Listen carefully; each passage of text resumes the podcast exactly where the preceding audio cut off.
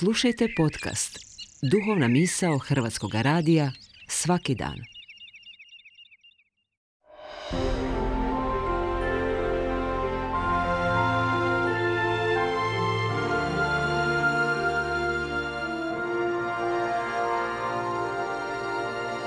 Duhovna misao.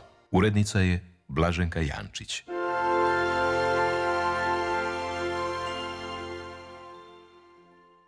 Moje ime je Branko Murić, teolog sam i vjernik lajk. Danas ćemo promišljati o jeziku molitve. Poticaj za današnje promišljanje dolazi iz ulomka Mateva evanđelja. Matej donosi prizor Isusa kako uči učenike kako treba moliti. Kada molite, ne blebječite kao pogani. Misle da će s riječi biti uslišani. Ne nalikujte na njih, ta zna vaš otac što vam treba i prije nego ga zaištete. Ovo svjedočanstvo evanđelista Mateja, kojim prenosi iskustvo prve crkve u osobi Isusa, ukazuje na važno razlikovanje i za naše vrijeme. U jednom članku teolog Johan Baptist Metz postavio si je jedno i za naš kontekst još uvijek izazovno pitanje. Jesmo li se mi kršćani previše isključivo orijentirali na crkvenom i liturgijski unaprijed formuliranom molitvenom jeziku, te smo se možda hranili previše jednostranim primjerima iz biblijskih tradicija, tako da više ne čujemo i ne znamo koliko ima molitvenih jezika među ljudskom djecom. S jedne strane, kao duhovna bića imamo potrebu komunikacije s Bogom, te smo kroz povijest tog komunikacijskog odnosa razvili i razvijamo različite obrazce i formule kojima izražavamo i prisjećamo se izvornih oblika i iskustava toga odnosa.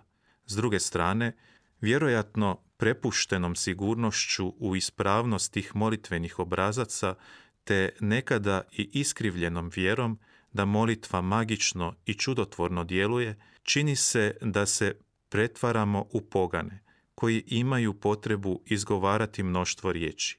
Drugim riječima, banalizirati molitvu i pretvoriti je u mantru. No, vidimo iz evanđelskog ulomka da nas Isus sasvim drugačije uči. Jezik molitve najdojmljivije i najpotresniji dokument jezika ljudske patnje. To je paradoksni jezik, izražen kako kroz krik, tako i kroz klicanje, kako kroz tužaljku, tišinu ili muk, tako i kroz pjesmu i slavlje, kako kroz dvojbu i žalost, tako i kroz radost i zahvalnost. Ovo promišljanje približava nas i povezuje s biblijskim molitvenim jezikom koji nije uvijek jednoznačan niti monoton. Otvara nas i našem sadašnjem stanju. Što više, dobivamo jednu mogućnost koju smo krajnje zanemarili.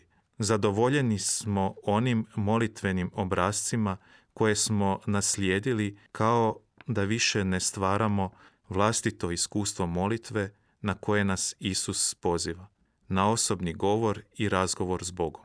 Kao ishod, molitva nam postaje uvjetovanje drugoga i samoga Boga prema nama samima.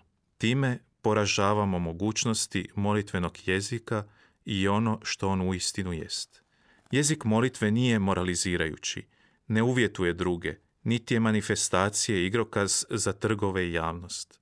Nije ni pošto niti politički izričaj usmjeren protivniku, nije niti površno i gotovo besmisleno nabrajanje polunaučenih riječi, nije niti magično rješenje za sve probleme u molitvenom jeziku, jer molitva ne daje rješenja i ne može uvjetovati Boga.